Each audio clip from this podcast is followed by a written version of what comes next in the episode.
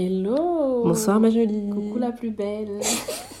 Coucou les plus beaux aussi. Coucou, bonsoir à tous. Euh, Bienvenue dans ce tout nouvel épisode de Ginger. J'espère que vous allez bien, que votre soirée commence bien. Euh, et toi ma Que belle votre journée se déroule bien. On sait pas quand vous allez écouter ça, mais. Exactement. Heureux. Heureux parce que là, ça fait vraiment deux semaines. Ouais, pour une fois, On n'a jamais été aussi vive. Et on n'a jamais... C'est la première fois qu'on tient notre promesse, donc euh, voilà. Ouais. Ginger, on grandit. Non, mais hein. pas nous qui grandissons. Sinon, ma, ma jolie, comment tu vas Qu'est-ce que tu racontes de beau depuis trois jours, ma belle? Bah écoute, euh, on est là, comme, comme, la Comme- semaine comme dernière. toujours. On se maintient. On, on Toi, respire. T'es toujours invite ou pas? Jamais été invitée. Sinon, ma belle, est-ce qu'il y a des choses qui ont retenu ton attention? Dis-moi. Franchement, là, ça fait pas si longtemps qu'on s'est quitté, du coup, j'ai pas grand chose Tu à vas dire. dire combien de fois? Mais non, là, ça fait vraiment trois jours qu'on s'est quitté. Mais j'ai quand même des choses à dire. Waouh Voilà. Mm. J'espère que vous êtes fiers de moi parce que ces derniers temps, vous savez que je fais vraiment des efforts. Genre, je note. Là, je me dis, ah, ça peut être intéressant. Ouais, bah on t'écoute, ma belle. Ok, bah alors déjà, je vais commencer par euh, la polémique qui nous a fait jaser toutes les deux. Non, qui t'a fait jaser Non, toute aussi, seule ma Ah belle. non, non, Tu sais non. pas de quoi je vais parler. Je sais. Vas-y, Non, vas-y, c'est vas-y, bon. je t'écoute. Je vais parler de Chloé qui a sorti son single. euh, Ah oui, Have oui, Mercy. oui, oui, oui, oui. Chloé du duo musical euh, Chloé and Haley. Mhm. Elle a sorti son premier single solo qui s'appelle euh, Have Mercy et qui n'a pas euh, manqué de donner lieu à, À des réactions. à des réactions Ouais, à de vraiment vives sur les réseaux, sur Twitter en particulier, notamment en, raison des références sexuelles très explicites du clip et même des paroles. Mais bon, ça après, on a l'habitude, tu vois. Ouais. Mais moi, j'étais un peu, euh, j'ai pas envie de dire choquée, mais interloquée. Inter... Ça se dit ça? I don't know. Interloquée, non? Interloqué. Interloquée. Yes. Hey Interloquée euh, par la direction artistique que Chloé prend. Mhm. Parce que bah, déjà, c'est pas ce à quoi on nous a habitués avec sa sœur. Elles étaient toujours très, euh, Très lisse. très lisses, très soft, Ouais. très low-key. Et aussi parce que c'est plus vraiment euh, ce que je consomme Ouais. en termes de. Non, mais en termes de j'essaie de level up, tu vois. Et euh, ouais, du coup, j'ai eu deux ou trois avis sur la question. Relativement opposés quand même. D'un côté, je suis un peu déçue parce que je trouve ça dommage qu'elle mise dès ses premiers, euh, ses premiers projets, son premier single sur euh, l'hypersexualité parce que ça fait vendre et, et voilà, pour se faire un nom et pour euh, limite se rendre légitime. C'est ça. Et d'un autre côté, je me dis que déjà, elle n'en a pas besoin, de un. Et de deux, par contre, ça a l'air d'être un choix de sa part. Non, je me conforte dans cette, euh, dans cette pensée parce que déjà, Chloé a pas, enfin, pardon, Ali a pas du tout la même direction artistique. Ouais. Elle est toujours très chill, très looky. euh. Après, elle est sous contrat avec Disney, donc peut-être Mm. que ça joue. Et euh, d'un autre côté, Chloé avait fait une, une vidéo précédemment Mhm. où elle expliquait en fait que elle a toujours été aussi ouverte, euh, aussi libre avec son Ouais. corps et avec sa, sexu- sa sexualité, pardon, et que ça, ce sont des choses qui étaient déjà présentes sur son compte privé Ouais. et qu'elle a juste en public, tu vois. Ah, ok, d'accord. Et d'autant plus que je me dis, elle, elle est très bien entourée. Genre, elle est sous. C'est la, la, la- les petites protégées de Beyoncé. Leurs Mhm. parents sont super présents euh, dans leur carrière et tout. Mhm. Donc en fait, j'ai envie de me dire que elle choisit ça et que voilà, tu vois, c'est pas quelque chose qui lui est imposé, même si je pense qu'il y a forcément une influence. Mhm. Et d'un autre côté, je me dis qu'aussi que Chloé n'a que 23 ans. Aussi. Elle est jeune et je pense qu'elle, elle, elle- en plus, elle a toujours grandi euh, Dans- sous, les feux, ouais. sous les feux des projecteurs, tu vois. Donc je pense qu'elle est dans une période où elle cherche beaucoup et peut-être que là, aujourd'hui, c'est ce qu'elle veut, et que dans quelques années, elle va va. se dire, ouais, je veux plus du tout ça, tu vois. Mais je pense qu'il faut quand même qu'on lui laisse le, la place de tâtonner un peu, tu vois. Ouais. Mais il y avait vraiment des choses très, très, très explicites dans le clip Trop explicite. qui n'étaient pas nécessaires. Ouais, voilà. On sent que c'était pas une prod gi- gingée. Exactement. Euh, bah, moi aussi, j'ai regardé le clip et euh, après, c'est vrai que euh, moi, par rapport à Tad, j'ai un avis qui est beaucoup plus tranché où euh, euh, dès que je l'ai vu, je me suis, je me suis tout, tout de suite dit que c'était forcé en fait. Je me suis pas dit que Ouais. c'était juste sa personnalité qu'elle exprimait et tout. Euh, moi, j'ai vraiment ressenti que c'était un sex appeal qui était Oui. exagéré, où elle cherchait en fait à prouver, tu vois. Mm. Il y a des gens chez qui c'est naturel, par exemple, Megan Thee Stallion, elle dégage quelque chose de très sexy, de très sex Ouais. appeal, mais elle a pas besoin d'en faire, d'en faire euh, autant, tu vois. Alors que Chloé, euh, je pense que euh, déjà, il y a, le, y a le, la différence avec son ancien créneau, comme tu as dit, c'était très lisse, ils étaient sous Disney, donc je pense qu'il y a forcément eu des injonctions de, de là. Et là, on bascule dans quelque chose qui est à vraiment le total extrême. Je sais pas si vous avez regardé le clip en entier, mais vraiment regardez-le en entier parce que vous allez comprendre que Moi, j'étais choquée vraiment. moi aussi, j'étais- choquée. Genre, je me suis dit, quoi? vraiment tout ça, vraiment. Et, euh, et, et voilà, donc on verra comment Mais ça va après, évoluer. ça, juste euh, pour pas faire l'avocate du diable, Mhm. euh, pour avoir vu des, des interviews d'elle et de sa sœur, Ouais. naturellement, elle est vraiment comme ça. Genre, naturellement, euh, Oui, mais elle dégage. des- Enfin, genre, c'est pas que par rapport à ces trucs, à Mhm. ces, euh, ces scènes très osées. C'est Ouais. que quand je regardais la vidéo, des fois, j'avais envie de lui dire, mais est-ce que Ali peut parler en fait, s'il te plaît? Ah, Genre, ok, vois? je vois ce que tu veux Donc, dire. je pense pas qu'elle le fasse exprès ou quoi. Je pense Mhm. qu'elle est juste vraiment comme ça et que naturellement, elle est très, très extravertie ou quoi. Mais il y a quand même un, un comment dire un monde, je dirais, entre le fait d'être extra- extraverti pardon, et de se mettre en scène de la manière dont elle l'a fait, Oui, tu vois sûr. ce que je veux dire? Là, Dans le sens vraiment- où euh, même Cardi B et même euh, Megan Stallion, après je suis pas des fanatiques non plus, je suis pas une fanatique de Cardi B, donc je vais pas regarder tous ses clips, donc peut-être que je suis passée à côté de quelque chose, mais même elles, qui sont vraiment dans une hypersexualisation à fond, elles sont pas allées jusqu'à... Non, mais elles, l'ont pas fait dès leur premier single. pas dès leur premier single, tu vois. Et, euh, et donc voilà, c'est pour ça que moi je trouve que c'est un peu forcé. Comme tu as dit, il faut qu'on lui laisse le- l'espace de statuer parce que c'est aussi une artiste en développement. Donc Ouais. ça, faut, faut lui laisser le, le temps de se chercher et de se de le son dans est un. pas nul en soi, mais c'est pas ma c'est- un peu pop quand même. C'est très On pop. n'est pas des pop Ouais, ouais, girls. on n'est pas des pop girls déjà. Le clip aussi, après respect à sa direction artistique. Bon, après, je pense qu'il y avait les moyens derrière aussi. Faut pas, faut pas qu'on se voit la face par rapport à ça. Donc, on verra ce que ça va donner. Mais, euh, mais voilà, pour notre petit, euh, notre petit sujet. Bah, je continue en musique, ma belle. Bah, vas-y. Comme je sais faire Fais-toi plaisir. hein. Non, mais- Euh, en musique, mais euh, c'est un petit livre que j'ai à vous recommander Mhm. qui s'appelle Trap, Rap, Drogue, Argent et Survie. Donc, c'est un ouvrage qu'on devait acheter à deux, mais que Div m'a lâché, du coup, je l'ai acheté toute seule. je te le passe pas, je te le dis tout de suite. Non, mais je vais, je vais le lire, je vais le lire, c'est sûr que je vais le lire. Euh, qui est écrit grâce aux contributions de sept spécialistes. Donc, il y aura des journalistes, des blogueurs, euh, de musique, de pop culture. Et ce qui est intéressant, c'est qu'il y a aussi des professeurs et euh, des théoriciens, donc Mhm. de plusieurs disciplines, que ce soit en sociologie, en langue, en études africaines ou afro-américaines. Et euh, ce qui est vraiment intéressant, c'est que le livre va au-delà de l'aspect simplement musical ou euh, commercial, en fait. Et ça va offrir une vraie, euh, une vraie analyse socio-économique, tu vois, de l'industrie, euh, de l'industrie, pardon, du rap. Mhm. Donc non seulement ça va revenir sur les origines du genre, mais enfin, les écrits vont aussi expliquer de manière assez claire et concise par des exemples super précis avec des, des rappeurs qu'on connaît et pas des rappeurs des années 70. Ouais. mais des exemples vraiment clairs et tout, euh, la manière dont le- la trappe va se trouver en fait à l'intersection de l'industrie du hip-hop et de Ouais. l'industrie pharmaceutique. Je parce m'attendais ça pas du tout non, à parce que ça. ça commence littéralement avec euh, une tirade sur, euh, sur la ligne. Ah, bah oui, je pensais à ça en plus. Ouais. Ok. Et euh, d'ailleurs, je savais pas que, que Future était un, un gros crackhead. Mais c'est Bah vrai qu'il si, le dit dans tous si, ses sons. il le dit dans tous ses sons, Non, ma mais écoute, La je ligne et la. Ouais. même me, voiler la face. La codéine, non. Bref, je continue. Et du coup, ça nous explique ce qui est réellement en fait la, la trap house. Mhm. Et ça remet aussi beaucoup en question l'authenticité de certains artistes qui vont vendre, vendre pardon, et vanter aussi ce, Mhm. ce lifestyle alors qu'ils y sont pas tant que ça, tu vois. Genre Migos. Ils font cramer. Migos, ils ont pas vraiment grandi dans des trap house. Ouais. Ah, ok, ok, je vois.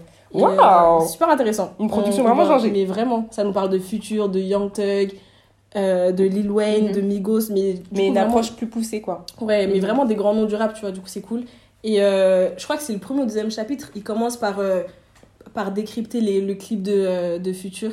Un Ouais. des clips de Future, je sais plus c'est lequel, mais bref, c'est super intéressant. Et du coup, je suis allée re-regarder le clip et je me suis dit, ah, mais je suis vraiment passée à côté, à côté de Mhm. plein de petites choses, tu vois. Waouh, super Donc bonne voilà. recommandation. Bah, j'ai hâte de, de le lire quand j'aurai fini de lire Tous les 50 ouvrages en attente. ok, super cool. Bah, bah, je crois que c'est la première fois que tu nous fais un point culture aussi développé, ma belle. Euh, non, ça, t'arrêtes tout de suite. Je me suis dit, j'ai lutté pour le livre. Mais on est fiers de toi. On est vraiment très fiers de toi. Euh, alors pour ma part, moi, je vais vous recommander un podcast euh, et un, un projet musical. Donc pour le podcast, c'est un podcast qui s'appelle euh, Dynasty Sounds, qui est animé par Denzel McIntosh et Mark. Donc ce sont deux passionnés de rap et de R&B. Et en fait, à chaque épisode, ils vont revenir sur la carrière d'un producteur. Et je trouve ça trop bien parce que, comme on l'a dit dans l'épis- dans l'épisode précédent, euh, je trouve que de manière générale, on met pas assez euh, de lumière sur les producteurs, sur les beatmakers. Et euh, je trouve que leur projet est super bien parce que pendant une heure, une heure et demie, ils vont vraiment se, se focaliser sur un producteur qui a vraiment marqué l'industrie. Donc il me semble qu'il y a un épisode sur Madlib, un épisode sur Dide- Dide- Didela, pardon, Didila, euh, sur euh, Q-Tip et celui sur No ID. Moi j'ai écouté celui sur No ID et celui sur euh, euh, Madlib. Et moi, moi, je suis une fan de No ID, donc ça m'a vraiment appris énormément de choses sur sa manière de travailler, sur la manière dont il a impacté d'autres artistes, sur la manière dont aussi son son évolue avec le temps. Et je trouve ça super bien parce que, comme je dis, ça permet vraiment de comprendre la musique au-delà de l'interprétation, euh, et au-delà des paroles et de vraiment se dire ah ouais en fait l'essence de la musique elle se construit comme ça. Il y a tel échantillon qu'on a pris de tel morceau tel euh, je sais pas un morceau de jazz qu'on a enfin qu'on a samplé en 2010 et au final ça donne un hit. Donc je trouve ça super intéressant. Hashtag Drake. Exactement. Tout son elle met tout son album CBL il est samplé. que des, samples. Vraiment que des samples mais je trouve ça vraiment super bien de, de... CBL CBL ah mais ça j'ai rien dit. Vraiment t'étais là ouais ouais, ouais. Et sinon, le projet musical que je vais à vous recommander, euh, c'est euh, l'EP que Thames a sorti, donc euh, If Orange Was a Place. Quelle femme. Vraiment, quelle femme, quel titre, tout. Quel fit avec Brent. Oh. La douceur, la, sensualité, la, la paix. La, la paix qui en... Juste le titre, en fait. Le titre s'appelle If Orange Was a Place, et la cover, c'est elle qui pose, en plus, toute belle avec ses braids, les couleurs qui tapent sur sa peau. Vraiment une prod gingé. Une prod gingé. Le P, il, il, est, enfin, il est court, mais il est tellement bien produit. Euh, le son avec Brent, moi je m'attendais pas du tout à ce feat parce qu'elle avait annoncé sur Twitter qu'il y aurait qu'un seul featuring et moi je m'attendais à Santi, tu vois. Je pensais que c'était Santi qui allait revenir. Brent. Et je pensais vraiment pas qu'elle allait choisir Brent et je trouve que leurs deux voix vont vraiment très très bien ensemble et c'était intéressant. Après, je m'attendais, euh, enfin j'étais j'étais curieuse de, l'entendre sur une prod afro, mais c'est pas une prod afro, c'est vraiment du R&B en fait, tu vois. mais après, je trouve euh, que Brent sur la prod, il est resté dans sa, sa zone de confort. exactement. Mais c'est un son qui est doux, qui est discret, qui est comme on aime en fait. Et, euh, et voilà, le, le, pays, il est incroyable. Vraiment, elle, elle fait que monter. Vraiment, quand son étoile... Elle a... Franchement, il y a trop d'artistes avec qui j'ai envie de l'entendre. J'ai envie de l'entendre avec Gabsy. Ouais, j'ai envie de l'entendre avec Van Jess. Avec Van Jess, vraiment. J'ai vraiment envie de l'entendre avec Van Jess. Et j'ai envie de l'entendre avec Santi. Ah, j'avoue, ouais. Et il me semble qu'ils ont déjà collaboré ensemble. Euh, Peut-être sur un des albums de, de Santi. avec... Avec qui? Aira Star. Bah, en fait, j'y pensais, mais, leurs deux voix, sont très très similaires. Elles sont très similaires. Elles ont ouais, un, mais je sais pas. Un, terme de voix très aigu, enfin très grave, pardon, très euh, cool. J'ai l'impression que Star, elle a plus de. Elle arrive, à... Ouais, elle arrive à mhm. faire plus de choses avec sa voix. Thème, ça reste très. Euh... Thème sans refrain, Era en, en. Oh là. Si vous passez par là, les filles. voilà. Donc, c'est les deux projets que j'ai à vous recommander, euh, que j'ai vraiment beaucoup aimé. Euh, dans lesquels j'ai beaucoup aimé me réfugier cette mais semaine. On n'a jamais été aussi efficace dans un épisode. Non, mais. J'espère que vous notez, hein. J'espère que vous notez les. La progression. Euh, juste pour finir, moi, on m'a conseillé un, un, documentaire après l'épisode précédent, mhm. quand on a parlé de Simone Biles. Ouais. Du coup, Marie, si tu, parles, tu passes par là, shout out à toi. Euh, sur Netflix, en fait, il y a un documentaire qui s'appelle Team USA Scandale dans le monde de la gymnastique. Ouais. Et en gros, qui va interviewer plusieurs athlètes et victimes et qui va essayer de démontrer comment euh, les faits et même toutes les grosses structures qui gèrent un peu tout ça ont essayé de cacher mais tous les scandales. En plus, c'est. J'ai pas encore regardé, mais bientôt. Ouais, et surtout que ça coïncide euh, presque parfaitement avec euh, une intervention de Simon, Simon Biles. Hier, elle est passée devant un auditoire du Sénat, il me semble, pour dénoncer justement ah l'inaction ouais, l'inaction du FBI et bah, du coup des structures sportives qui ont justement silencié toutes les agressions sexuelles que qu'a commis euh, le, médecin en fait qui s'occupait de leur euh, enfin des, des, gymnastes et c'est enfin j'ai regardé euh, le, la vidéo elle dure, elle dure enfin sur internet il y a une vidéo de 10 minutes il me semble qui est disponible. Et c'est super dur à regarder parce que enfin déjà elle elle est devant tous ces magistrats en train de, de parler. Tu vois il est en train de, de, livrer quelque chose qui est vraiment pas pas du tout évident à, à révéler. Et je trouve que c'est quand même révoltant de se dire que une aussi grosse structure a euh, comment dire a été, a été complice de, de telles de tels, justement c'est parce qu'elles sont aussi grosses qu'elles ont autant de pouvoir qu'elles peuvent se, se, le permettre. Mais c'est trop gros en fait. Il y a tellement de filles. Je crois qu'il me semble que le gars il a agressé une cinquantaine de gymnastes en fait tu vois. Et bah qu'il a été souvent c'est la, la, voix des filles contre celle du médecin oui voilà. oui tu vois autant de voix contre euh, une seule personne. Et ce, bah, du coup le médecin il, me semble qu'il est en prison actuellement mais il y allait euh, très très tard mais ça devient dangereux quand la seule voix elle a autant de pouvoir tu vois. C'est la même histoire avec Hercule mhm, combien mhm. de plaintes contre lui. Et pourtant parce que c'est une star phénoménale de la musique exactement personne ne fait rien mais enfin bon bref on va passer sur des sujets beaucoup plus gays allons-y aujourd'hui ma belle ma toute belle la plus belle des loxées. Oh les là fausses loxées. on va parler de cheveux. On va parler coiffe. du coup, si vous avez été actif sur les réseaux euh, ces derniers temps, et plutôt euh, plus particulièrement au début de l'année, mhm. il y a eu pas mal de polémiques autour du cheveu noir, euh, des cheveux afro en général, des coiffures afro. Euh, et notamment dans le monde de l'influence euh, de la beauté de la coiffure. Vous avez sûrement vu une vidéo qui avait été réalisée par une coiffeuse professionnelle qui s'appelle Tracy Bosque, Mhm. dans laquelle elle explique en fait l'augmentation légitime et justifiée des prix fixés par certaines coiffures professionnelles, à savoir les braids, Ouais. les cornrows, les locks et tout ça, tout ça. Mhm. Et du coup, comme vous vous en doutez, la vidéo a suscité euh, Beaucoup de réactions. beaucoup de réactions. Vraiment une déferlante. Les gens, Ils étaient là. voilà. Et euh, notamment, mais même entre nous, en fait, Mhm. on en a beaucoup parlé. Le truc, c'est que les prix, on a l'impression qu'ils ont augmenté du jour au lendemain. On va essayer de, de comprendre un peu la raison pour laquelle. Moi, je pense que la- l'augmentation des prix est totalement légitime, totalement normale. Et c'est un travail incroyable. Si Mhm. vous vous coiffez vous-même, vous savez le temps et l'énergie que ça demande. Mais on va expliquer pourquoi justement c'est une augmentation ouais. qui a suscité autant de réactions. Pourquoi ça Ouais. semble problématique Exactement. Et du coup, au cours de l'épisode, on va aussi essayer de déconstruire un peu et de comprendre le rapport qu'on a à nos cheveux, en quoi ça joue énormément sur notre féminité, sur nos relations avec les autres et surtout sur notre politisation aussi en tant que jeune femme noire. Let's go. Comme tout ce qu'on dit depuis le début, en fait. du coup, ma belle, first things first. Tu te coiffes toute seule? Oui. Ouais. c'est une habitude que tu as pris Je fais partie de cette team-là. Euh, moi, j'ai commencé à me coiffer seule euh, quand j'ai eu mon bac. Quand j'ai eu mon bac, euh, parce que je partais à Londres et ma maman n'était pas disponible pour me coiffer. Et je m'étais dit, ah bah, ce qu'elle me fait d'habitude, donc c'était des mèches à l'époque. Ça a pas l'air hyper compliqué. C'était Donc, des braids?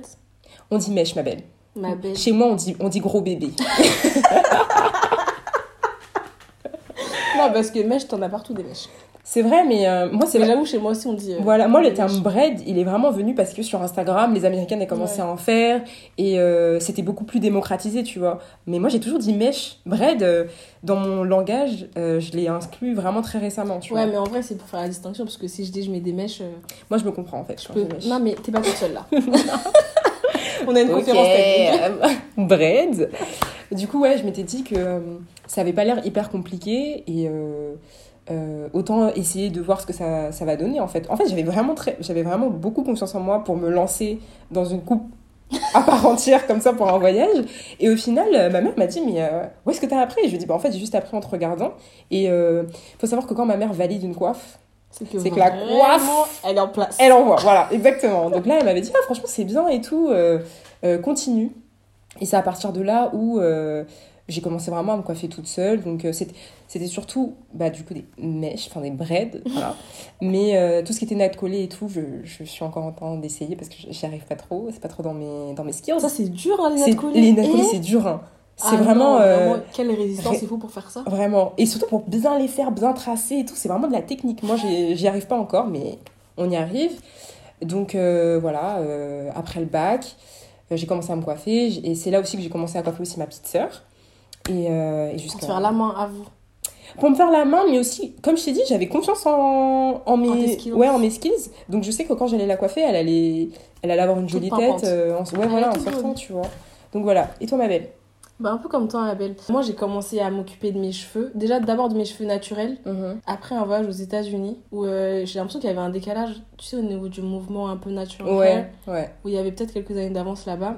Et du coup, quand je suis rentrée, j'étais en mode plus personne touche mes cheveux et tout, je tout faire moi-même. nanana. Mais il fallait voir des routines tous les jours, des wash days, Ouais. tous les dimanches, j'étais Ouais, trop ouais. en place. Maintenant, c'est plus le cas. Maintenant, c'est clairement la flemme qui prend le dessus.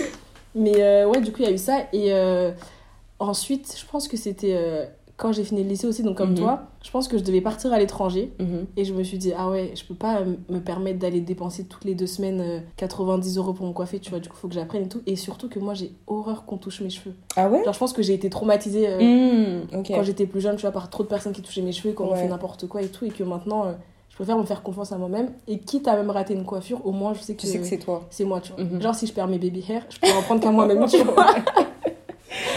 Du coup, ouais, vi- vidéo YouTube, entraînement. Mais jusqu'à aujourd'hui, hein, franchement, j'ai des coiffures expérimentales. des fois, je fais des locks, il y en a qui sont aléatoires, vraiment, mais c'est pas grave. C'est pas grave, on s'améliore avec le temps. Ok, euh, mais moi aussi, j'ai eu, j'ai eu cette période aussi où je m'étais dit, euh, euh, je, vais, je vais porter mes cheveux euh, au naturel et je vais vraiment en prendre soin. Donc je m'étais acheté plein de produits. Et là, YouTube, franchement, m'avait sauvé la vie parce que je m'étais rendu compte que ce qu'il y avait à la maison, c'était pas forcément ce, qui que mon cheveu aimait. Donc j'ai vraiment pris le temps de regarder mes cheveux, de les analyser, de voir, de comprendre aussi que mes cheveux, ils avaient pas forcément la même texture partout aussi. Euh, et ça, je me rappelle que c'était une période que j'ai beaucoup aimée parce que je me disais, ah, en fait, mes cheveux, ils sont comme ça, ils aiment ci, ils aiment pas ça et tout. Franchement, c'était la bonne époque. Ouais, Moi, je me dis, j'ai envie de revenir à, Ouais. à cette période où j'avais le courage et tout. Moi aussi. Parce que là, là, le capitalisme est trop présent. Et euh, je sais que moi, cette, cette période où je portais vraiment que mes cheveux, elle m'a duré peut-être trois mois. Pendant trois mois, je me rappelle que c'était que mes cheveux. Genre, un jour, euh, je faisais un afro, un autre jour, euh, c'était des twist out, un Toi, t'as jour. coupé tes cheveux courts en plus. Oui, c'est vrai que je suis passée par plein d'étapes. Vraiment, j'ai fait des big shops, j'ai fait des, des machins, des trucs. Franchement, moi, j'ai pas eu le courage de faire un big shop alors que c'était vraiment. Genre, j'ai toujours voulu avoir les cheveux super courts. Ah ouais? Et j'ai jamais osé. Ah, je savais pas. Pourtant, moi, j'ai fait deux fois un big shop, hein, c'est ça le pire. Bah, je sais, bah, je crois que c'est comme ça qu'on a commencé à se parler. Ah ouais? Ouais, t'as eu une story Insta, après j'ai dit No, you did not. Et tu m'as dit I Yes, I did. ok, mais du coup, avant euh, de- d'entrer dans tout ce processus où tu t'occupais toi-même de tes cheveux, du coup, avant, qui te coiffait Où est-ce qu'on te coiffait Comment ça se passait, ma belle Euh, avant, quand j'étais beaucoup, beaucoup plus jeune, Mhm. c'était ma mère qui s'en occupait. Ouais. Et euh, à un moment, euh, il y a eu plein d'histoires familiales et tout. Du coup, Mhm. ma mère a déménagé quand j'habite au Mali. Mhm. C'est ma mère qui s'en occupait. Quand j'habite en France avec ma mère, c'est elle qui s'en occupait. Et il y a une période assez courte, je pense de un an, quelque chose comme ça, où j'ai vécu au Mali sans ma mère. Ah. Et du coup, là, c'est ma tante qui s'occupait de moi et qui s'occupait de mes cheveux. Qui est ce qui a mené un, un défrisage. C'était douloureux. Oh là Le premier défrisage de ma vie. Ouais, Ouais, ouais. Tu t'en souviens? Euh, ouais, je m'en souviens parce que je disais, mais ma mère, elle m'a jamais fait ça. Mhm. c'est quoi ça et tout Ah Après, elle me oui. disait, non, mais c'est rien, genre, tu vas voir et tout, tu vas avoir les cheveux trop bien, c'est plus facile à coiffer et tout, Mhm. tu vois. Parce qu'il y avait moi, il y avait aussi. euh, euh, elle s'occupait aussi de sa nièce, Mhm. et plus elle travaillait, plus c'est l'histoire de la famille et tout, tu vois. Donc je pense qu'en vrai, Ça l'arrangeait. euh, ouais, ça l'arrangeait d'avoir des cheveux, entre guillemets, plus faciles à, à traiter. Et euh, ce qui est problématique avec les défrissages, c'est qu'une fois que tu, tu te lances, c'est un cercle vicieux, tu es obligé de recommencer, Mhm. recommencer, recommencer, sinon. Le soit tu coupes tout, soit tu continues dans cette lancée-là, en fait. Le crack. Ouais. Ouais. ok, ma belle. Littéralement des. Mais ouais, voilà comment ça s'est passé. Et toi, ma puce Euh, alors moi. T'as déjà des défrisages Oui. Ouais, ouais. Ah, je savais pas. Euh, alors moi, c'est ma maman qui me s'occupait de mes cheveux. Et elle, euh, elle a toujours dit que elle s'est fait la main sur moi en fait. Parce que je pense qu'elle-même, on ne lui a pas appris à s'occuper de ses cheveux. Donc elle, elle a appris sur moi. Et mon premier euh, défrisage, euh, c'était au Congo, je me rappelle. C'était pour son mariage en plus, il me semble. Ou pour le mariage de, de ma tante. Mais on était allé au salon et, euh, et surtout, c'était... c'était un, un petit pot comme ça, vraiment un, un, Ah, un pot juste que t'achètes comme ça au milieu de, de C'est pas les jolis pots Dark and Love Non, non, non, non, non. Avec une jolie petite nana dessus. Ah non, Là, c'était un pot noir. Ah non. C'était vraiment le basico basique. Il avait écrit défrisant, c'est tout. C'est tout ce qu'il avait écrit sur le pot. Et euh, la, la coiffeuse me l'avait mis et tout. Et, euh, et je me rappelle que sur le moment, j'avais trouvé ça un peu bizarre parce que c'est vrai que mes cheveux étaient tout lisses, tout plats et tout. Euh, et quand on était rentré en France, je sais que ma mère, elle avait, elle m'en avait refait un, un autre, tu vois. Et, et voilà. Mais je sais qu'avant le défrisage, de ce que je me souviens, euh, ma mère elle était quand même assez douce avec mes cheveux. Je sais qu'elle me faisait, elle faisait, elle me faisait Mhm. plein de coiffures différentes, des nattes collées, des tresses avec les, les petits pompons, les élastiques, les perles et tout. Et euh, je me souviens que j'avais une jolie chevelure. Franchement, quand je, regardais, quand je regarde Ouais, quand je encore les les... photos, franchement, je me dis. euh, Ouais, je me dis qu'elle a fait ce qu'elle a pu et ça a quand même donné quelque chose de, de joli. Euh, après, le défrisage, c'est vrai que mes cheveux, j'ai pas le souvenir d'avoir eu des cheveux particulièrement endommagés ou ils étaient moins là. Je sais que quand j'allais au collège, des fois, euh, j'y allais avec une petite touffe, tu vois, et ça allait. Et, euh, et ensuite, après, euh, là, gros trou noir. hein. Franchement, au collège et tout, je sais que c'était vraiment des coiffures basiques, genre c'était des mèches, Ouais. des trucs comme ça, mais euh, j'ai pas le sou- enfin j'ai pas le souvenir d'un trauma ou quelqu'un d'autre qui s'occupe de mes cheveux que ma mère et après comme je vous ai dit à partir du bac bah c'est vraiment que moi qui m'occupais de mes cheveux Euh, sauf quand je voulais faire des coiffures un petit peu plus élaborées là c'était des soit des tantines soit des coiffeuses qui me qui me faisaient mes qui s'occupaient de mes cheveux Tu voilà. vas, euh, tu vas voir. Est-ce que tu te coiffes chez des personnes que tu ne connais pas? Ouais ouais Genre mais dans déjà des salons. euh, Euh, alors en fait j'avais une tante qui avait un salon.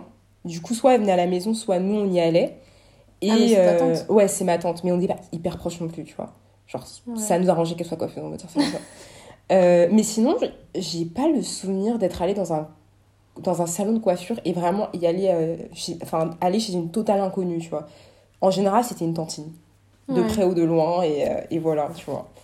Donc voilà. Et toi ma belle? Moi, je sais plus si j'ai déjà été. Je pense que j'ai été une fois me coiffer dans un salon où je connaissais pas les gens. Mhm. Mais le reste du temps, ouais, c'était souvent ma tante. Une de mes tantes ou alors ma mère. Mais ma mère, elle sait pas quoi faire en fait. Mhm. Ah, ok. Ma mère, elle sait s'occuper de mes cheveux naturels, euh, elle sait faire une natte collée. Mhm. Ça veut dire, genre, quand je fais mon wash day et tout, que j'ai besoin qu'on me fasse des nattes parce que je compte pas sortir de la semaine. du coup, c'est ma mère à la rescousse, tu Mhm. vois, mais elle sait pas faire des braids, des trucs Ouais. comme ça. Ouais. Du coup, là, j'ai forcément été obligée d'aller voir euh, Une tantine. une aide extérieure. Euh, mais ceci étant, ma belle, après avoir discuté un petit peu de, de nos pratiques, etc., comment est-ce que ton rapport, le rapport pardon, que tu entretiens avec tes cheveux a évolué? Est-ce que tu te souviens de comment est-ce que tu vivais avec tes cheveux en maternelle, en primaire, au collège, au lycée et euh, un petit peu plus récemment après les études supérieures? Euh, je pense qu'il y a eu beaucoup de phases, il y a eu Mhm. beaucoup de vagues. C'est passé de euh, beaucoup d'amour Mhm.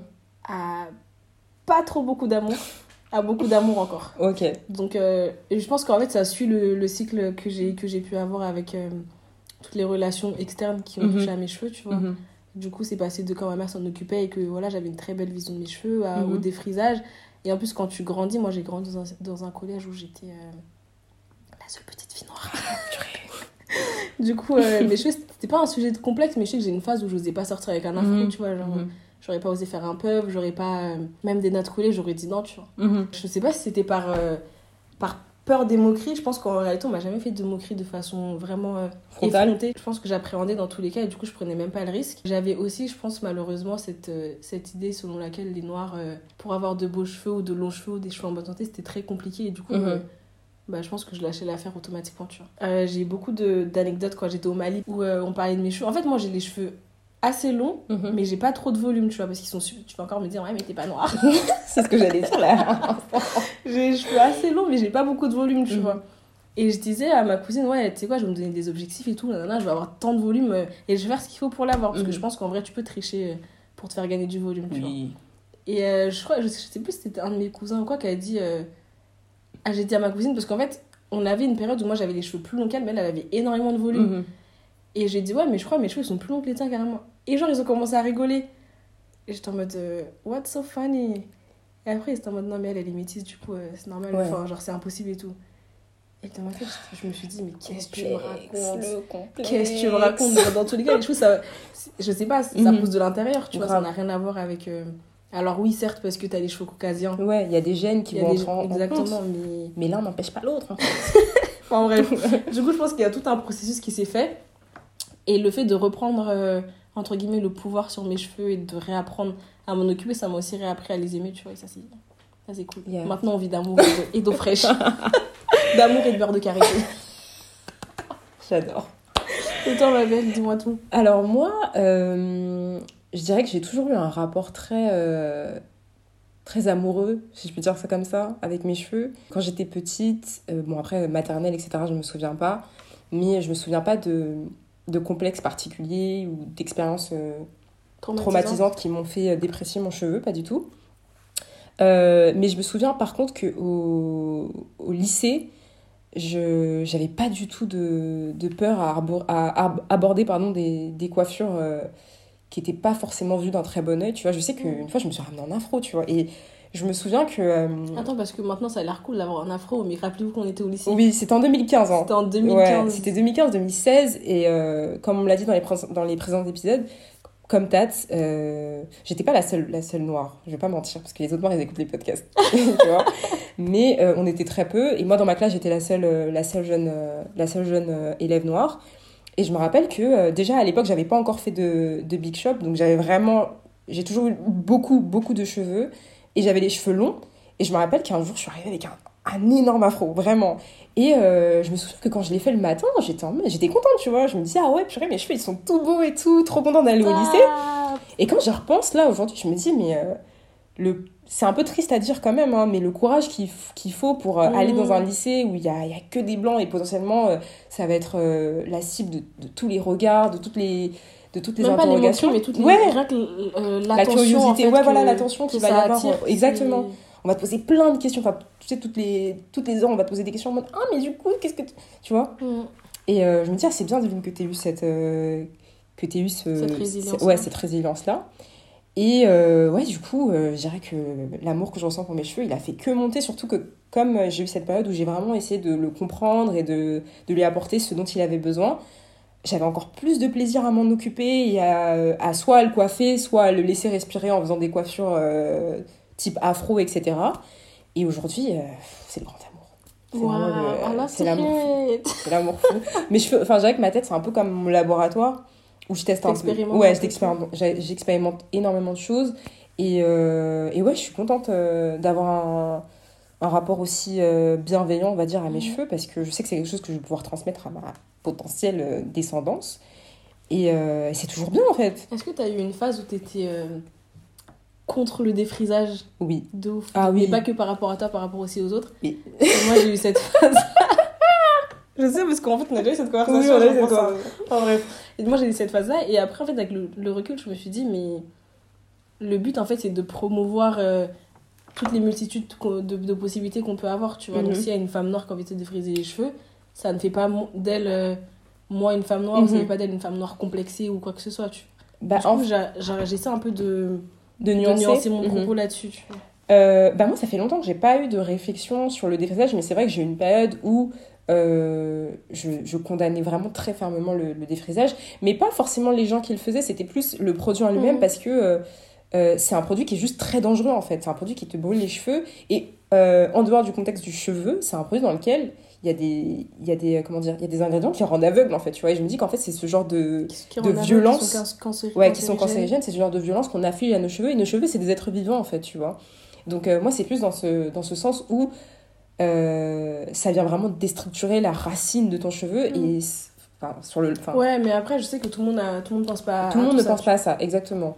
Euh, je pense qu'il y a beaucoup de gens qui voient juste le côté pratique. euh, Ouais. Et puis, il y a plein de filles aussi, Qui tu aiment bien vois. avoir les cheveux lisses. tout Ouais, qui aiment bien avoir les cheveux lisses ou même qui ont des coupes qui requièrent d'avoir des cheveux très lisses. Et ça, je le... et ça j'ai appris à le respecter et à l'entendre et à me dire non, Divine, pas parce qu'une fille se défrise les cheveux que tu dois forcément Mais porter un jugement de valeur. Je pense que c'est c'est pas très correct de notre part, mais moi, j'ai une vision super différente des hommes qui se défrisent les cheveux.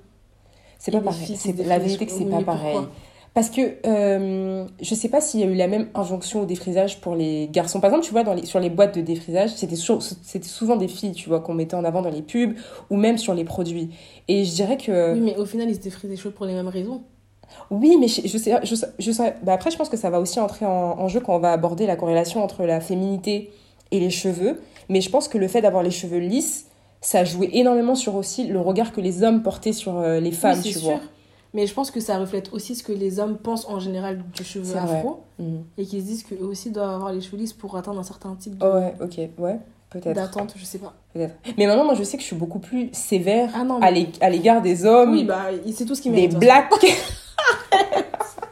qui se déprisent des cheveux. Parce que stop, en fait, stop. Mais euh, ceci étant, ma, ma douce, est-ce que le regard euh, extérieur a joué euh, sur le rapport que tu avais avec tes cheveux euh, pendant ton enfance, ton adolescence et euh, ton âge adulte Quand j'étais beaucoup plus jeune, ouais, c'était vraiment le cas. Mais je pense comme toutes les petites filles et comme je pense sur tous les aspects de ton personnalité, tu vois, que ce soit euh, physiquement ou mentalement, peu importe, on essaie toujours de chercher une certaine validation des, autres. En grandissant, c'était un peu différent parce que, en dehors d'avoir appris à me connaître, j'ai appris à m'aimer, genre globalement. Et du coup, mon rapport à mes cheveux et aux coiffures afro et autres, ça, ça en faisait partie, tu vois. Mais une chose que j'ai remarqué par contre, Mhm. c'est que en fonction de la coiffure que je vais arborer, je vais attirer euh, di- Différents regards. regards, ouais, moi différentes aussi, personnes. je pensais ou- que j'étais folle, mais non, en fait. mais Ok, et vas-y, dis-nous, enfin, qui tu attires le plus avec telle coiffure? Euh, j'attire beaucoup plus quand genre j'ai des braids ou des locks, Mhm. mais je pense que ça c'est récent parce que Il y a toute la hype il y a autour. toute une hype autour, Mhm. surtout autour des fausses locks, C'est un truc de ouf, hein. Euh, autour des vanilles aussi. En 2016, là, quand on, quand on faisait, il n'y a personne qui nous calculait. Euh, après les coiffures, j'ai remarqué que quand genre euh, j'ai un afro ou même un, un puff ou quoi, Mhm. euh, je sais pas si je peux dire qu'il n'y a pas de regard, mais en tout cas ils sont beaucoup plus, euh, Timide. ils sont plus timides. Mhm. Euh, après, si genre je fais des couettes ou que genre j'ai les cheveux plaqués et tout, c'est encore différent. Ouais. Enfin bref, il y a toute une, toute Une variété, toute une panoplie de d'attentions différentes. Mais on arrive à jongler maintenant. Ouais. Avec. on s'adapte. Mais je trouve ça dommage que euh, qu'on soit renvoyé constamment à ça en fait. Je suis d'accord. Mais après, envie de te dire, c'est la société qui fonctionne comme ça. En fait, on est jugé au regard et c'est ça qui attire. Enfin, c'est le- c'est ce qui- c'est ça qui attire le, en premier, en oui, réalité. mais euh, je pense pas que ce soit la même expérience pour une jeune fille blanche ou même arabe. Évidemment que non, ma belle. Ma belle. C'est toute l'essence de ce podcast. non, mais ce que je veux dire. Qui redécouvre le podcast à chaque épisode. Mais ce que je veux dire, c'est que je pense pas que, par exemple, euh, je sais pas, une copine métisse, light skin, qui a telle texture de cheveux, pas Mhm. moi qui cite Ophélia. Euh, Et Inès En, en fonction des cheveux qu'elles ont, euh, enfin de la coiffure qu'elles arborent, elles vont toujours attirer le même type de personne, Ouais, tu ouais, vois. ouais, je suis d'accord. Et j'ai l'impression que plus t'as la peau foncée et plus t'as une, cer- une certaine texture de cheveux, et plus euh, cette différence-là, elle, se- elle va se, se faire remarquer Mhm. en fait. Ah, je suis totalement d'accord avec ça. Alors pour ma part, le regard extérieur, euh, comme tu as dit, je pense que quand j'étais petite, ça a dû jouer. Parce que je pense qu'il y a des coupes euh, avec lesquelles j'étais moins à l'aise euh, pour sortir. euh, des petites coupes aussi qui me faisaient honte, on va dire. Mais je ne saurais pas exactement te citer lesquelles. Ensuite, au collège, je sais que comme les coiffures étaient beaucoup plus basiques, on va dire, il n'y avait pas forcément de la place pour créer des complexes pour ça, tu vois. Et franchement, au lycée, euh, comme j'étais en pleine, euh, on va dire, euh, en, plein Exploration. ouais, en pleine exploration et en plein processus de me réapproprier mon africanité et tout, je pense que ça, ça m'a beaucoup aidé à, à me présenter avec plein, plein, plein de types de coiffures et à jamais euh, réellement me soucier de ce qu'on allait me dire. Que ce soit, en fait, et aussi ce qui était intéressant, c'est qu'il n'y avait pas forcément que les élèves qui allaient, euh, qui allaient me. Comment dire J'allais pas forcément être la, la cible des élèves, mais aussi des profs ou, Mm. ou même genre de, du- du- des, comment dire, des responsables pédagogiques, tu vois. Donc, euh, par exemple, si je venais avec telle ou telle coiffure, il y avait potentiellement des chances qu'un CPE ou une surveillante vienne me faire des remarques, tu vois. Donc, ça allait à- jusque-là, mais je sais que ça m'a jamais fait peur. Ça m'a jamais fait peur, tu vois.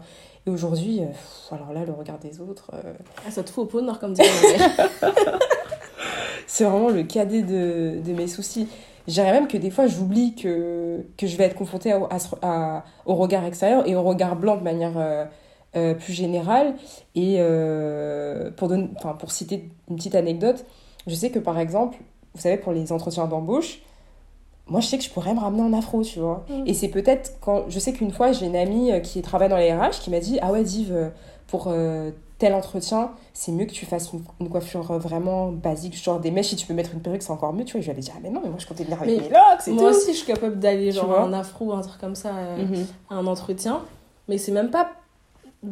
C'est même pas dans la mesure où j'oublie que je vais être jugée. Mhm. C'est juste que je me dis, ah, je veux, je veux montrer carte blanche dès le départ. Ah, vois. toi, t'es dans cette. Ah, ok. Ouais. Bah, je- Après, ça dépend si vraiment. Je sais que l'entreprise, elle est pas dans cette dynamique-là. Dans Ouais. tous les cas, je pense qu'en premier lieu, je vais pas postuler. Ouais, ouais, déjà. Euh, parce que je- j'essaie d'être vraiment euh, sélective. Après, il y a des choses euh, qu'on peut pas On peut pas, on peut pas avoir. On n'a pas le luxe toujours de. Ouais, voilà. de choisir et tout. Et Mm. je sais que je vais to- totalement tomber dans une entreprise qui va dire le mot black, par exemple. voilà, ça, ça, je m'y suis faite. Faut qu'on accepte. Faut qu'on accepte. Mais euh, au niveau de la coiffure et tout, euh, ouais, ça va. Enfin, je sais pas, je me dis autant, autant jouer carte blanche dès le départ. Hmm, hein. ok. Bah, moi, je dirais que c'est un mélange des deux où je, dirais, enfin, où je suis vraiment dans ce truc de. euh, si vous voulez me prendre, vous allez. je- Enfin, je vais pas me travestir euh, au début et ensuite vous allez découvrir euh, une eau divine. Non. Mais c'est plus dans le sens où. euh, ah, à l'instant T, j'ai telle coiffure, bah, je l'aime bien, je reste comme ça, tu vois. Ouais. C'est vraiment comme ça que je, que je raisonne. Et euh, bah, c'est dans cette mesure-là que vraiment le regard extérieur. il m'emporte vraiment très très peu dans mes décisions capillaires, tu vois. Après, je pense que pour revenir sur le, le monde professionnel, la question des coiffures, je vais me la poser si je suis amenée à travailler au contact du public. tu Ouais. vois. Donc, travailler dans une entreprise euh, privée, je pense Mhm. que je me poserai pas forcément deux fois la question. En revanche, si je travaille dans, dans du public ou que je suis amenée à croiser des gens régulièrement, là, je vais potentiellement me dire. euh, c'est même pas que c'est même pas par peur, mais j'ai juste envie de pas d'éviter ce Ouais. conflit-là. tu Ouais, vois. exact. Je vois ce que tu veux dire, ouais, ouais. Donc, euh, Après, toi et moi, on n'est on n'est pas du style à avoir des coiffures hyper excentriques non plus, tu vrai. vois. Euh, donc là, on va. en- Mais je me dis, en fait, je trouve ça injuste si je me dis, euh, il y a des femmes blanches qui peuvent aller travailler avec les cheveux rouges, Mhm. violets, n'importe, ça va pas forcément leur porter préjudice, mis à part le fait qu'elles seront vues comme des filles folles. Ouais, Alors que nous, Mais nous, on va nous voir comme les dernières des Black Panthers, mais. juste avec des locks te noirs, jure. tu vois, c'est juste ça. Donc. euh, Donc voilà. Euh, Mais après, c'est vrai que des fois, c'est des... Enfin, c'est pas des préjugés, mais j'ai l'impression qu'on s'auto-censure. Tu vois, moi, ça m'est déjà arrivé euh, de faire des locks mhm. euh, blondes comme toi Mhm. pour aller au travail. Et euh, je suis arrivée, j'ai dit à mes collègues, oh là là, je crois que je vais me faire remonter les bretelles. Et en fait, pas du tout, tu vois, tous mes encadrants, ils m'ont dit, ah, Mhm. c'est trop mignon et tout. On m'a dit, ah waouh, mais ça vous a pris beaucoup de temps. Ouais. mais comment tu fais? Du coup, tu les enroules Non, mais en plus, comment j'ai trop la flemme d'expliquer. Alors que, en fait, je sais que ça vient d'une bonne Oui, intention. en mais vrai, c'est de la curiosité normale. on, Mais, a tellement été curieux sur ce sujet avec moi que franchement, je suis fatiguée. Ouais, juste apprécier. Allez le sur silence. YouTube. Voilà, exactement, comme nous. Mais, euh, mais voilà pour le regard, euh, le regard des autres. Quel, quel rapport tu penses que. Quelle corrélation, pardon, tu penses qu'il y a entre tes cheveux et euh, La féminité. la féminité? Ou en tout cas l'image que tu renvoies? C'est une super bonne question. Parce que je pense que mes coiffures, inconsciemment ou non, elles ont toujours eu un lien direct avec ma féminité, tu vois. Je sais que par exemple, quand j'avais les cheveux très très courts, c'était aussi une manière à moi, ma manière à moi euh, de me réaffirmer et de me définir euh, en tant que femme, tu vois. C'était ma manière à moi d'être une femme. Euh, maintenant, je dirais juste que, je sais pas, pour moi, mes cheveux, c'est vraiment une des, des pièces de ma féminité, tu vois. Mm. Et ce que j'aime bien, c'est que je peux vraiment euh, ex- l'explorer sous différentes formes. C'est-à-dire que il y a un jour, vous allez me voir avec des locks caramel, un autre- une fois, vous allez me voir avec des nattes collées hyper fines avec des perles en bout, une autre fois, vous allez me voir avec un afro, euh, une autre fois avec Vraiment, des vanilles. noire, des fois, c'est c'est goût. c'est goût. C'est goût. C'est goût. Des fois, eh, j'ai fait un montage de moi avec mes, mes coiffeurs préférés. Et je me dis, mais ça renvoie, c'est trop bien, tu vois. et c'est trop bien. Et c'est vraiment. Et j'aime bien le fait de me dire que, ah ouais, avec telle coupe, euh, c'est cette énergie-là que je renvoie. Avec telle autre, c'est Mm. cette féminité-là que, euh, que, que je fais rayonner autour que de moi. Tu n'as pas du tout la même assurance Ouais, exactement. Mais une chose est sûre, c'est que euh, peu importe les coiffures. Après, maintenant, je connais mes cheveux, je sais comment les. Je sais ce que je vais proposer avec telle coiffure. Je sais qu'il y a toujours. euh, il y aura toujours l'assurance qui va aller derrière. Oui, mais ce que je veux dire, c'est que c'est pas la même chose, tu vois. Il y a des coupes où tu vas te sentir plus, euh, serait plus plus badass. Mhm. Des Bah- fois, tu vas te sentir plus, euh, plus sensuel. bah concrètement avec des locks je me sens grave badass genre On est euh, d'accord. oh là là avec des locks je sais que I'm that bitch tu vois je sais que c'est ma coupe c'est vraiment la coupe où je, je peux pas je peux pas, échouer tu vois Je peux pas échouer. Et je sais que euh, cette année, euh, j'ai testé les, les nattes collées. Euh... Mmh, ta coupe aussi. Hein. Ah, ça c'était ma. Ah, J'avais peur. Moi hein. en 2019, c'était trop ma coupe. Vraiment, chaque occasion, j'étais là, mes ah. meilleures perles. Moi, j'ai testé tard parce que j'ai un gros front. N'importe quoi. Si si si, si si si, si, si, si, Les vrais, ils savent, ceux qui ont vu. Il y en a un qui a vu. il se reconnaîtra. Et du coup, j'avais peur que ça le fasse trop ressortir, mais au final, non, ça, quand Mais je- non, quand mais en plus, ça lisse ton visage. Ah, Ah, pour lisser, ça avait lissé. Euh, donc voilà, avec euh, les nattes collées, je sais que je, je fais ressortir une sensualité euh, qui est très, Très ginger. très ginger, très divine, tu vois. Moi, j'aime Ouais. bien. Euh, avec des braids. Alors, les braids, c'est vraiment la coiffure basico-basique, mais je trouve ça tellement efficace. Mais après, moi, tu sais, que, euh, je sais que les braids, euh, tu sais, les braids classiques avec les expressions, Ouais. c'est une coupe, ça fait très longtemps que je l'ai pas faite. Parce que moi, je sais que très longtemps, je me coiffe à la laine. Parce que déjà, ça coûtait Mmh, beaucoup moins cher. Ouais, ça coûtait beaucoup moins cher. Ça veut dire que pour 10 euros, j'aime ma coupe, tu vois. Et euh, j'aimais bien le résultat parce que c'est un peu le même effet que les locks. C'est-à-dire que plus ça vieillit, plus c'est joli, tu vois. Ouais. Donc, euh, tirer les mèches, ça faisait longtemps que je l'avais pas fait. Et euh, là, récemment, j'ai. maintenant, il y a des mèches déjà tirées. Oui, ça coûte cher. Mais Ça coûte. Ouais, que ça coûte cher. ça coûte cher. Mais Surtout que l'expression, le prix, il monte d'année en année. il monte et les mèches diminuent. Mmh. Mmh, faut dire, non, mais ça, il faut le dire. Voilà, il faut le dire. Donc, euh, moi, ça faisait longtemps que j'avais, j'avais plus ce problème-là. Et, euh, et, euh, et voilà, tu vois. Donc là, récemment, quand j'ai refait, j'étais en mode, oh là là, c'est sympa, ça, dis donc, tu vois. Donc, euh, ouais. Et puis même, genre, après, quand je sors aussi avec mes cheveux au naturel, c'est, c'est une autre énergie aussi qui est différente, tu vois. Mais j'aime bien. Je me dis, ah, tu te reconnectes à, à, À à mes roots. à ton gingembre. Donc ça, j'ai Mais du coup, bien. là, on parle de coiffure et tout, on parle de se coiffer soi-même. Vous avez compris que nous, on était. euh, homemade. on est vraiment homemade. Ouais. Tout fait maison. Mais euh, du coup, on va revenir un peu sur ce que j'explique au début Mhm. avec la vidéo de, de Tracy. Mhm. Est-ce que tu penses que c'est normal de payer, euh, je sais pas, 110 euros, 150 euros pour des locks, pour des braids, 200 euros pour des wigs Mhm. Ou est-ce Alors. que tu penses qu'il y a un problème quelque part et que chacun doit rester à sa place Alors, moi, je pense que la, la raison pour laquelle ça a autant attiré euh, l'attention des personnes, c'est que euh, je pense que dans les communautés afro de manière générale, la coiffure, c'est tellement ancré dans notre culture qu'à aucun moment on s'est dit que c'était quelque chose qui allait coûter aussi cher, tu vois. Par exemple, je pense aux gens euh, qui se, qui se sont coiffés dans leur pays d'origine. Par exemple, moi, je sais qu'au Congo, se coiffer, ça coûte rien du tout. Vraiment. Tu vois, que ce soit ta tante, pour 5 euros. tu te- vraiment. mais vraiment, des fois, les mèches coûtent plus cher que la coiffure, tu vois. Mm. Donc, La euh, main-d'œuvre est vraiment très. la mo- très et, la- et surtout que la, la main-d'œuvre est peu chère et la main-d'œuvre est qualitative en général. Alors après, il y a les tantines qui, qui, qui exagèrent de, Du gel. du gel et de même Et de la, du serrage. du serrage. Vraiment, il y en a, mais en général, moi je sais que quand, on est, quand on était plus jeune, tous les étés on allait au Congo et je sais que ma mère elle attendait vraiment le dernier moment pour me coiffer parce qu'elle savait que Ça allait durer longtemps. ça allait durer ouais. longtemps et que j'allais arriver avec une tête vraiment bien propre à la Moi, rentrée. quand j'allais au Mali et que je refusais de me coiffer en rentrant, fallait voir que ma mère elle avait la mine serrée. Ah non Elle me disait, mais c'est quoi ça et tout Tu lui as dit, tu te coiffes pas, qui fait ça? J'étais en mode, mais laissez-moi Je souffle, je ouf. Donc euh, voilà, je pense qu'il y a vraiment ce truc de on est habitué à avoir un service de qualité et vraiment très peu cher. Donc pourquoi est-ce que euh, on devrait justement surtout que c'est un écart qui est important, tu vois, on Mhm. passe de, de sommes qui sont presque euh, dérisoires à euh, des budgets euh, quand même assez vraiment. vraiment colossaux parce que 100 euros pour une coiffure, c'est vrai que quand on considère tout euh, Mais tu sais que 100 euros c'est pas cher en plus. Moi je me rappelle, j'ai fait des locks, ça m'a coûté 90 euros. C'est vrai, c'est vrai que, euh, sort- enfin comment dire, juste on considère le prix comme ça, tu vois, c'est vrai que c'est pas cher, mais je pense qu'il faut prendre en compte tout le contexte socio-culturel qu'il y a autour des coiffures afro et se rendre compte que le le- l'écart, il est quand même assez conséquent et c'est normal que les gens réagissent parce que c'est un changement qui est assez brusque, tu vois. Mais je pense que de notre côté, nous, faut qu'on on, on réalise aussi, et c'est là que j'ai envie de nuancer, faut qu'on réalise que la coiffure, c'est c'est- de la main-d'œuvre en fait. C'est tellement de travail. C'est une, texi- c'est une technicité, euh, technicité, pardon, c'est du savoir-faire. Et ça, c'est quelque chose qu'il faut, qu'il faut valoriser parce que tout, mé- tout salaire mérite salaire, en fait. tout travail pardon, mérite salaire. Donc, euh, ça, je pense que c'est très très important de le souligner. Et c'est en ça aussi que les prix que, la, la, la- que cette jeune femme a évoqués sont légitimes. C'est parce que c'est normal en fait. Si on, on considère aussi qu'on est dans un pays de droit aussi où les heures de travail sont réglementées, etc., c'est juste légitime en fait qu'elle propose surtout ça. tu peux pas. Enfin, locks par exemple, ça va prendre facilement 4, 5, Mhm. 6 heures. En réalité, tu peux pas dire à quelqu'un tu me coiffes pour 40 euros non. 6 heures, mais c'est. Soyons raisonnables. C'est pas vivable. C'est pas vivable. C'est même pas légal. Parce qu'en plus, c'est même pas légal. C'est même pas le SMIC. C'est même pas le SMIC en réalité. Parce que euh, en dehors de, comme tu as dit, la, la technique et du savoir-faire, il y a aussi euh, tous les dommages physiques que ça engendre. Mhm. ça, ça, ça joue. Moi, je me coiffe euh, une fois par mois et il faut voir comment j'ai mal aux mains. tu Mhm. Ouais. Donc, euh, il faut pas oublier tout ça, tout ça à prendre en compte. Et je pense aussi que les coiffeuses, si elles mettent un prix, c'est qu'elles savent. Elle, ça, faut qu'elle mange elle aussi, tu vois. Et aussi, ça, c'est un truc que j'aimerais rajouter, et ça, j'en parlais avec Matipa en off, c'est que euh, si on regarde aussi le contexte français de la coiffure, là où ça se passe vraiment de manière euh, concentrée, c'est les quartiers tels que Château d'Eau, Château Rouge.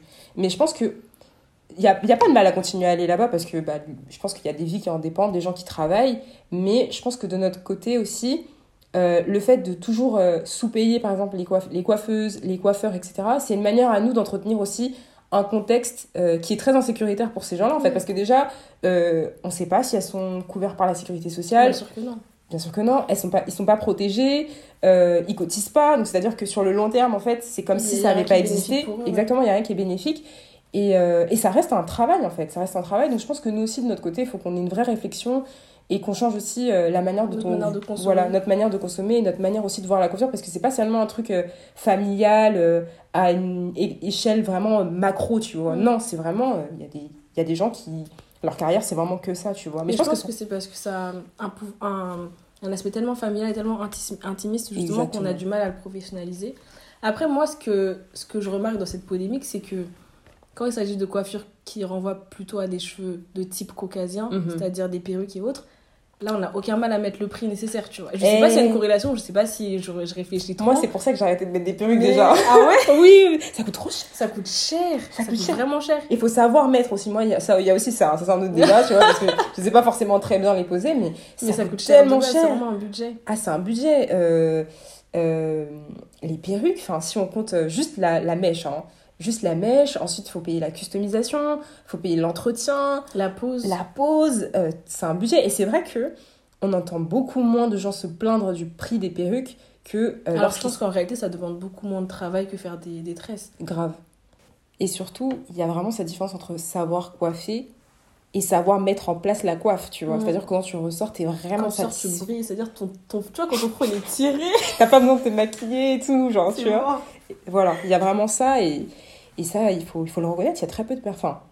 Il faut savoir, il faut, faut C'est une savoir. performance. Voilà, c'est une performance, il faut trouver les personnes et c'est normal que ces personnes-là euh, veuillent être bien payées. Après, pour les perruques, pour revenir sur ça, euh, je pense que si les gens chipotent moins, je pense que certes, il y a, il y a aussi ce facteur de ça ressemble à des cheveux de caucasien, donc on va moins, on vient moins euh, parler. Il y a aussi ce truc dont on peut le réutiliser à plusieurs. Exactement, c'est ce que j'allais dire. Et je pense qu'en en fait, tu vas mettre peut-être 200 euros, 300 euros dans ta perruque maintenant, mais tu vas pas le faire tout- tous les- tous les mois, comme par exemple le renouveler une, une coiffure de mèche euh, ou quoi qu'est-ce, Oui, tu vois. mais euh, une coiffure de mèche ou de, de braids, de Mhm. locks, peu importe euh, ce que c'est, il faut. Moi, je pense qu'il faut prendre en compte le travail de la personne en dehors de- du service d'abord. Je suis d'accord.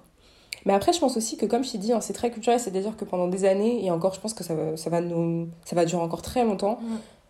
On n'a pas été habitué à payer nos coiffures très chères, tu vois. Je pense que ça, c'est tellement resté dans l'imaginaire, même pas dans l'imaginaire, dans les us et les coutumes des afro-descendants et des Africains que ça va être très très difficile. Moi, par exemple, ma mère, je sais que jamais de la vie, euh, elle acceptera de mettre, euh, je sais pas moi, 200 euros dans, une, dans une coupe de, de mèche ici, alors qu'elle sait que là-bas, on peut lui faire ça gratuitement euh, et que Mais le fois, résultat. comme on a dit, les conditions de vie sont totalement différentes. Et je pense que le problème, c'est que là, on est dans une phase d'ajustement, tu vois. Mhm, mhm.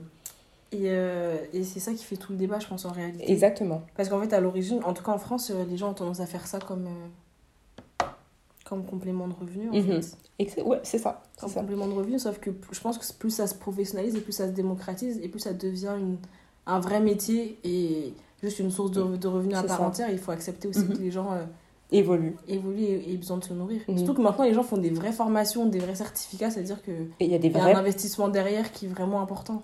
Totalement. Et surtout maintenant, tu sais, il y a des vraies plateformes qui émergent, ma Mhm. coiffeuse afro, enfin.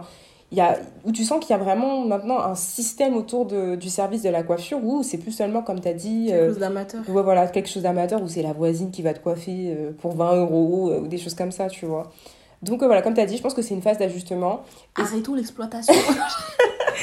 c'est normal que ça crée des débats, que ça crée des interactions, que ça crée aussi certains, certains refus aussi, parce que je pense que, comme t'ai dit, c'est un- une coupure, un, un changement qui est assez brutal. Mm. Mais je pense que, comme, je vous ai- comme on l'a on l'a expliqué, là, il s'agit en fait juste de payer les gens à, à leur juste valeur, et, euh, et c'est normal. Exactement. Voilà. Dans la mesure où on n'aurait pas les moyens, parce qu'on va pas se mentir, on est tous étudiants, on est tous, euh, on est tous en train de se battre, de Contre le survivre. capitalisme, enfin. vraiment. Dans le capitalisme Euh, si on n'a pas les moyens de, de, de payer le service ou le travail à sa juste valeur, dans ce cas, je pense que la meilleure solution, c'est d'apprendre à se coiffer.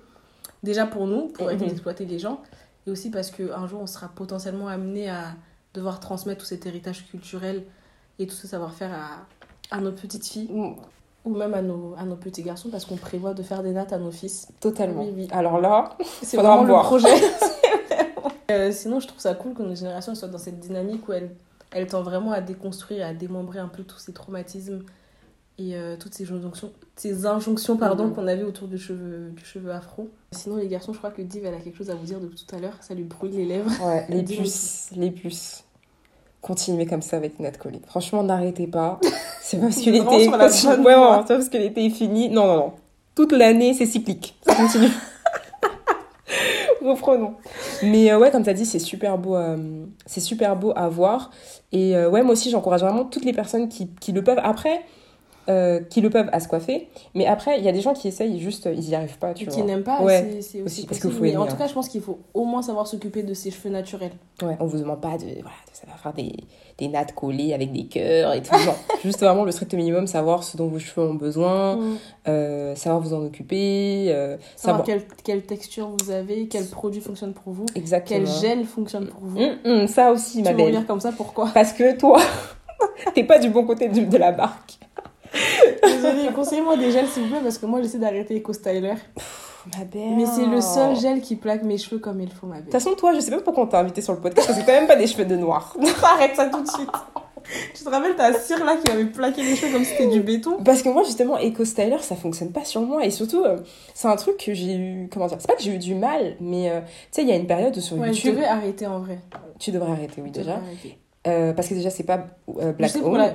Oui, c'est pas... déjà. Mais même pour la qualité du cheveu en tant Mm, que tel, mm. c'est pas, C'est pas pas, top. Et je me rappelle qu'il y a une période sur YouTube, c'était je crois en 2015-2016, où euh, vraiment les baby hair, fallait les faire. Fallait les faire, euh, tu peux pas sortir sans les avoir fait. Et en général, enfin le gel qui était vraiment très très très très très mis en avant sur YouTube, c'était Eco Styler, tu vois. Mm. Et moi j'avais essayé, et euh, ça marchait pas, ça, ça te- mes ouais cheveux ne tenaient pas. Mes cheveux, Mais tu surtout- sais que moi je peux plaquer Eco Styler et vraiment ça va être plaqué pendant 3 jours d'affilée. Ah non Alors surtout que j'ai pas, j'ai pas l'impression d'avoir le cheveu le plus, euh, le plus euh, Le texturisé, ouais, le plus, voilà, dur à dompter du monde, ouais, le plus roots, pas du tout, mais Eco Styler, ça n'a jamais fonctionné sur moi. Moi, ça a toujours été euh, soit les cires, soit malheureusement les cols. Mais les cols, j'ai vite arrêté parce que c'est de la colle quand même qu'on met sur les cheveux, donc c'est pas du tout sain.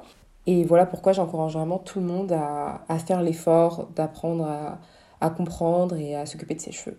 Écoute, on va prendre ton conseil euh, Au pied de la lettre. au pied de la lettre, exactement. Et pour finir euh, l'épisode, je pense que ce serait, ce serait cool qu'on on essaie en tout cas de- d'expliciter Mhm. la raison pour laquelle les cheveux ont une place aussi importante dans les communautés noires et pourquoi est-ce que euh, la question par exemple de l'appropriation culturelle revient aussi souvent quand une personne non noire va faire des locks, des braids ou des coiffures qui sont j'ai pas envie de dire attitrées même si en réalité elles le sont Ouais, qui sont euh, en fait. qui sont culturelles parce que certaines personnes se disent euh, it's really not that deep alors Ouais. qu'en fait c'est deep tu vois It's not just hair en fait. vraiment pas Euh, moi, je pense que c'est parce que it's not just hair parce que euh, comme pour plein d'aspects en fait de la des cultures euh, et des communautés afrodescendantes, c'est des choses qu'on a dû se réapproprier en fait. C'est des choses sur lesquelles on nous a stigmatisés, c'est des choses qui ont servi justement à nous asservir. Euh, si on reprend par exemple l'histoire euh, des esclaves afro-américains, les femmes esclaves, euh, dans certaines parties des États-Unis, elles étaient obligées de se, de se couvrir les cheveux parce que c'était déjà un signe de leur féminité, mais c'était aussi un signe de leur identité, c'est quelque chose qu'il fallait, qu'il fallait faire disparaître. Ouais. Voilà, exactement. Et j'avais lu aussi un fait sur Twitter qui expliquait aussi que par exemple les nattes collées, ça servait aussi d'itinéraire en fait aux, aux esclaves. Et je pense que ça aussi, bah, euh, les maîtres ont dû, euh, ont dû Mm. comprendre. ça servait aussi à cacher de la nourriture Voilà. Enfin, en fait, on se rend pas compte, mais il y a une vraie symbolique une en vraie fait derrière valeur les derrière cheveux. Il y a une vraie valeur exactement derrière. Et euh, je pense que c'était. Enfin, les cheveux, c'était aussi une manière aussi pour eux de, de, de continuer à survivre, ouais, Mm. de s'affirmer et de continuer à, à survivre, de faire survivre et de faire vivre une partie en fait d'eux-mêmes en fait, tu vois.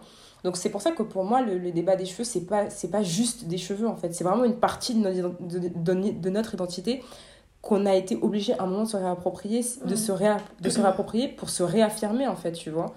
Euh, donc, et surtout dans, dans tous les aspects, tu vois, que ce soit à l'école, que ce soit au travail, euh, c'est toujours des, des, des espaces ou des sujets sur lesquels on va stigmatiser, euh, on va nous stigmatiser, tu vois.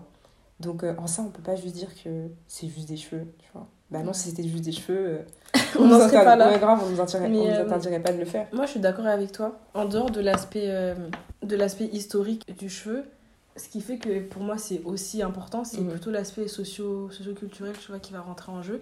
C'est-à-dire qu'aujourd'hui, même aujourd'hui, j'ai envie de dire, en 2021, on est encore, euh, comme tu as dit, on est encore stigma- stigmatisé par rapport à ces choses-là et je trouve ça euh, limite aberrant que aberrant ou même plutôt irrespectueux que certaines personnes Mhm. puissent se permettre de mettre ces coiffures-là quand elles le veulent pour en tirer tous les bénéfices qui vont, qui Pour vont aller capitaliser avec. dessus.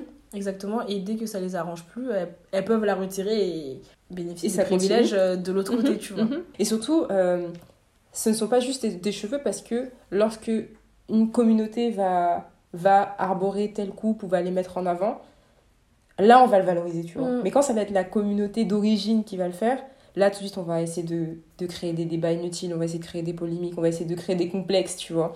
Donc en fait, à partir de, de ce moment-là, quand il y a autant de dynamiques en fait qui circulent autour du cheveu afro, pour moi ça peut pas être juste Mm. juste ça, tu vois. Et surtout, en fait, euh, comme énormément d'aspects euh, des cultures euh, afrodescendantes, les cheveux, c'est une place centrale. Enfin, c'est tellement important surtout que, surtout que ça n'est même pas que pour les communautés noires, pour toutes les communautés. pour toutes les communautés, ouais. Euh, le cheveu va avoir une place extrêmement importante, que ce soit pour les femmes ou pour les hommes. Mm, Et surtout pour les femmes, je pense, parce que c'est quelque chose qui a été vraiment Ouais. euh, associé à la féminité, comme on l'a dit tout à l'heure. Mais euh, par exemple, tu vois, je prends les, les locks chez les Rastafari, c'est leur symbole, tu vois. Mm. C'est vraiment leur identité. Enfin, je dis pas que c'est que ça, mais on les reconnaît grâce à ça, tu vois. Euh, et je pense que pour plein, plein d'autres communautés, il y a plein de codes capillaires qui y sont rattachés. Et c'est ça qui forme. euh, Il y a plein de cultures dans lesquelles, par exemple, le cheveu va déterminer ta position sociale, Exactement. euh, je sais pas, ta sagesse. Donc, ouais, il y a de. En fonction des communautés. C'est juste quand ça touche les noirs que ça pose problème. Exactement.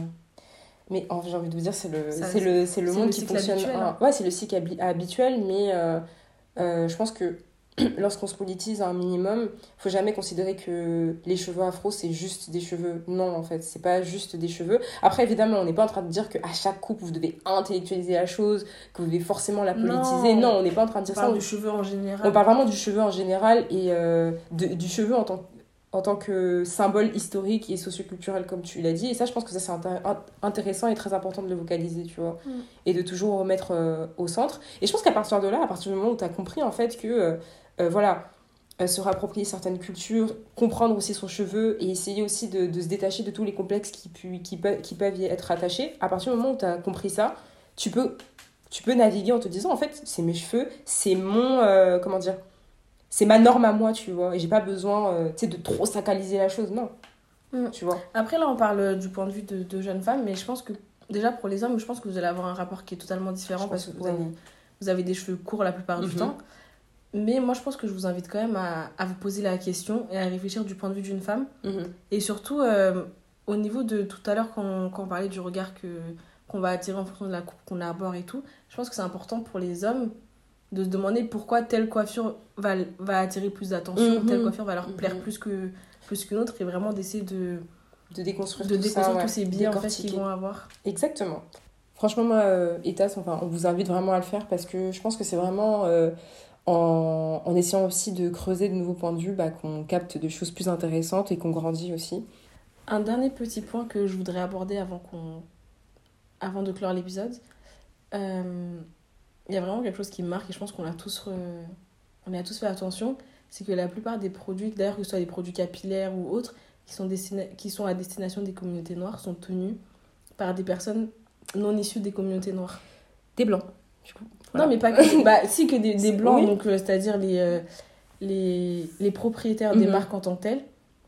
Mais je parle aussi notamment, tu sais, des petites alimentations, des petits magasins Ouais, et tout, ouais, des ouais, commerces en général, qui sont aussi tenus par des. Ah notamment de la communauté euh, euh, Euh, asiatique. Ouais. Ouais. ouais. Ouais, je suis d'accord. Et ça, c'est super important parce que euh, je me rappelle que l'été dernier, il y avait beaucoup de listes, justement, euh, euh, de produits capillaires qui sont très, très, très publicités par les, euh, par les personnes noires. Et d'un côté, tu avais les produits tenus par des blancs et les produits tenus par les noirs. Et par exemple, les marques comme Shea Moisture, Ça Cantu. me brise le cœur. Ouais, moi, savait, mais chez moi, Shea Moisture, ça me brise le cœur parce que mes cheveux, euh, Ils adorent. ils adorent, tu vois. Euh, Eco Styler, enfin toutes ces marques-là, c'est des marques qui sont tenues par les blancs. Et ça, je pense que c'est euh, intéressant de, de le soulever parce que euh, moi, ce que j'avais trouvé assez fourbe avec ces marques-là, c'est qu'elles, dans leur marketing, hein, et c'est ça, c'est le- c'est tout le, Mhm. le jeu du marketing, mais c'est qu'elles jouent beaucoup, beaucoup, beaucoup sur les codes afro, tu vois.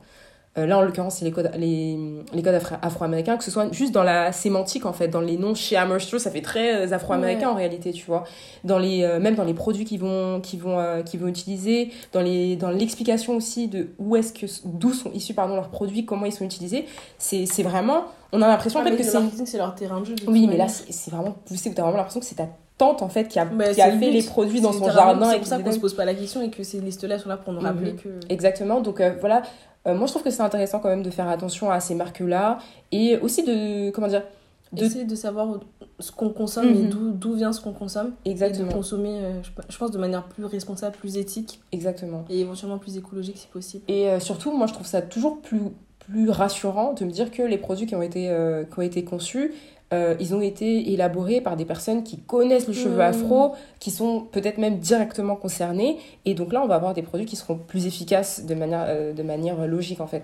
Et euh, dites-vous aussi que des fois, on, on se dit, ouais, non, mais chez Amershire, Cantu, c'est des produits qui sont accessibles. Mais en réalité, si vous faites juste un petit peu de recherche, les produits afro tenus par des personnes noires, il y en a aussi qui sont très ce que accessibles. dire. en Souvent, fait. les petits commerces qu'on a tendance à négliger au Mhm. profit des, des grandes marques, des grandes sociétés, ils sont aussi très bien Ouais. et parfois beaucoup plus efficaces. Et même en plus ça, on soutient une économie qui est beaucoup plus, euh, beaucoup plus locale en fait. Exactement, et ça, je trouve que c'est bénéfique pour tout le monde, en fait, pour votre cheveu, pour vous, pour votre porte-monnaie et pour votre conscience aussi d'une Conscience personnelle. personnelle et politique. Donc, euh, donc voilà, faites attention. Euh, si vous savez qu'il y a beaucoup de cantoufs qui circulent chez vous, posez-vous les bonnes questions. Dites-vous qu'il y a des alternatives qui existent et qui sont tout aussi efficaces. Après, je pense que les gens savent juste tout simplement pas des fois qui- que ces alternatives-là existent parce qu'ils sont dans leur confort. Mais c'est pour ça qu'on est là. Voilà, et qu'il faut faire ses recherches. Voilà, faut faire ses recherches parce que des, des- fois, c'est juste à côté de, Mm. de nous, en fait. Donc euh, voilà, je pense que c'est une très belle manière de, de conclure cet épisode. Je pense qu'il y a plein de choses qu'on a dû oublier, mais euh, j'ai l'impression qu'on a, on a quand même On a livré quand même fait l'essentiel. le tour. Ouais. Et euh, bah, n'hé- n'hésitez pas, hein, n'hésitez pas à nous faire part de vos petits retours, Mhm. euh, de, vos, de vos avis sur la question, de vos petits tips and tricks Ouais. pour vous coiffer, pour avoir de beaux cheveux, pour On a budget. ça tous ensemble, vraiment Voilà. on est budget parce qu'on est étudiants ici encore. Faut oublier.